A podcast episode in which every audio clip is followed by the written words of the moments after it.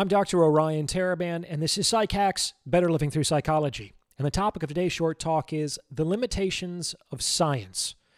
So I'm going to be approaching this theme through the lens of this channel. As you may have noticed, I don't often talk about psychological research. I've done a few episodes in which I've discussed some interesting articles, and I've linked those episodes to the articles in question. But I definitely don't back up everything that I say with a citation from the literature and I'd like to discuss why that is in today's episode. The main reason why I don't corroborate all of my claims with empirical literature is because, having conducted a fair share of psychological research in my time, I know how easy it is to lie under the guise of objectivity. As Mark Twain once said, there are three types of lies there are lies, damned lies, and statistics. The fact of the matter is is that the vast majority of people do not understand how to interpret statistics. They do not understand how statistical models function, and they do not understand how to evaluate research design. And without these three understandings, the average person is in absolutely no position to evaluate the strength of a given study. And that is because such a person cannot evaluate the biases in the model, the limitations of the analysis, and the assumptions inherent in the design. The average person stands in relation to science much the same way a medieval peasant stood in relation to the Catholic Church. He couldn't understand the Latin, but it was also impressive sounding that it certainly must be true. If I wanted to, I could find a research study that corroborates the claims I make in any given episode. And, if I wanted to, I could find a research study that corroborates the opposite of anything that I claim in a given episode. This is because, dirty little secret, if you understand how to conduct research, you can more or less make the evidence come out the way that you want it to. If you understand how to finagle statistical models and you know how to manipulate research protocols, you can custom tailor the finding to your study and this will bamboozle most of the people who aren't about to carefully evaluate the study and make up their own minds. The complaint used to be that people just read the abstracts of articles. Now they just read the headlines based on the titles of the articles. Contemporary research is also significantly influenced by both funding interests and the publication process.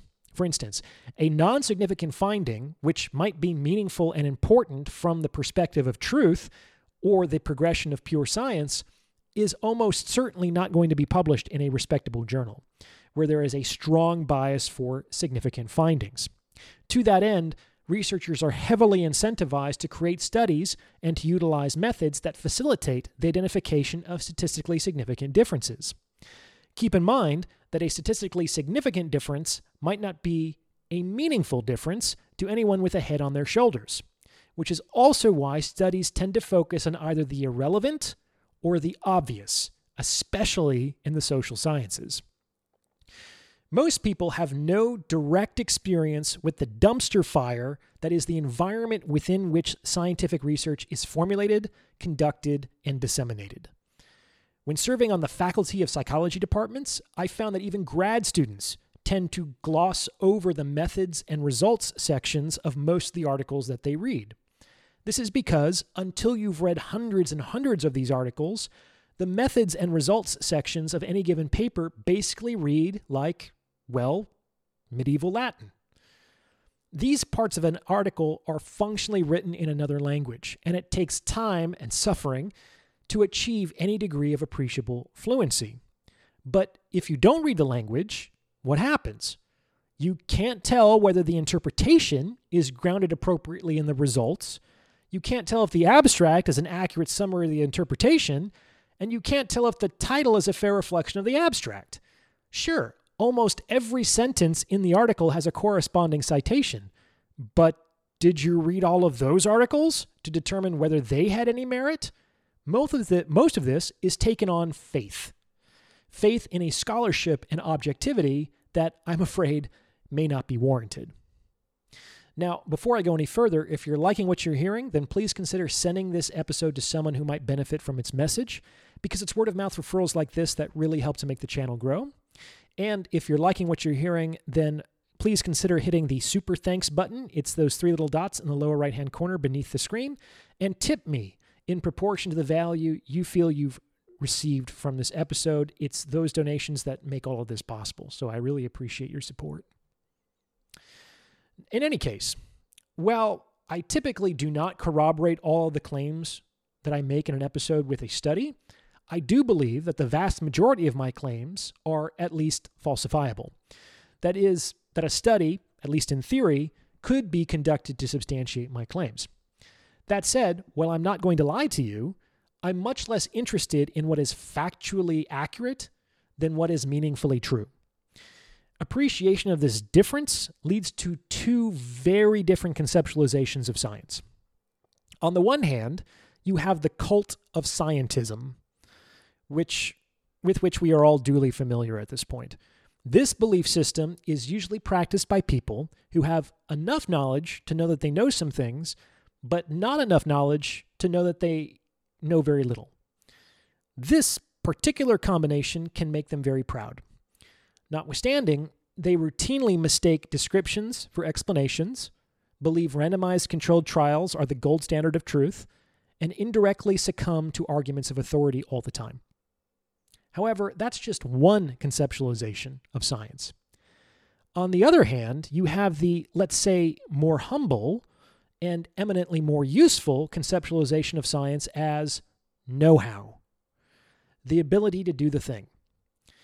I've personally met illiterate and unschooled people who possess a knowledge of reality that greatly outstrips scientific understanding.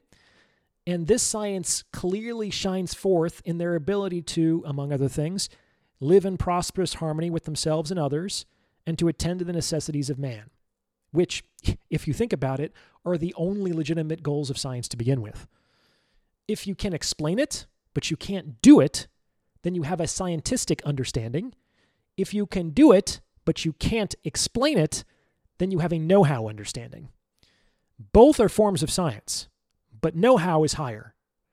It's the difference between extrapolating the laws of aerodynamics and building an airplane that flies. Ideally, we use the former to do the latter, but that is not strictly necessary. Again, I don't often speak from the perspective of the empirical literature because A, I'd rather not just summarize someone else's ideas. I have some of my own, thank you very much. And B, because the empirical literature is what we call a shit show. And if you don't understand how that is true, then frankly, you're not in a position to evaluate what you believe from the perspective of science. And I doubt anyone who actually understands the literature will take issue with anything I've said here today. So while I don't often speak here on the basis of empirical evidence, I do often speak on the grounds of my know how. That is my expertise. This is expertise that comes from, as it were, building thousands and thousands of airplanes. I've seen how people act up close and in confidence, and I know what people generally have to do to achieve their desired outcomes. And there is nothing that I have ever advised a client to do professionally, nor anything that I have ever advocated on this channel publicly that I have not first tried myself and found it to be useful in achieving the desired outcome. This is because it is very rare for someone to present me with a problem that I haven't to some degree encountered in my own life. In any case, if the plane flies, maybe I do have a science to what I'm talking about. But hey, don't take my word for it. Try it out for yourself and see whether it works. And remember, if you already knew, you would probably already have the outcome that you wanted. So if your life doesn't yet quite look like the way you want it to, it's good to keep an open mind. You'll find the answers where you haven't already looked. What do you think? Does this fit with your own experience? Let me know in the comments below. And if you've gotten this far, you might as well like this episode and subscribe to this channel. You may also consider becoming a channel member with perks like priority review of comments or booking a paid consultation. As always, thank you for listening.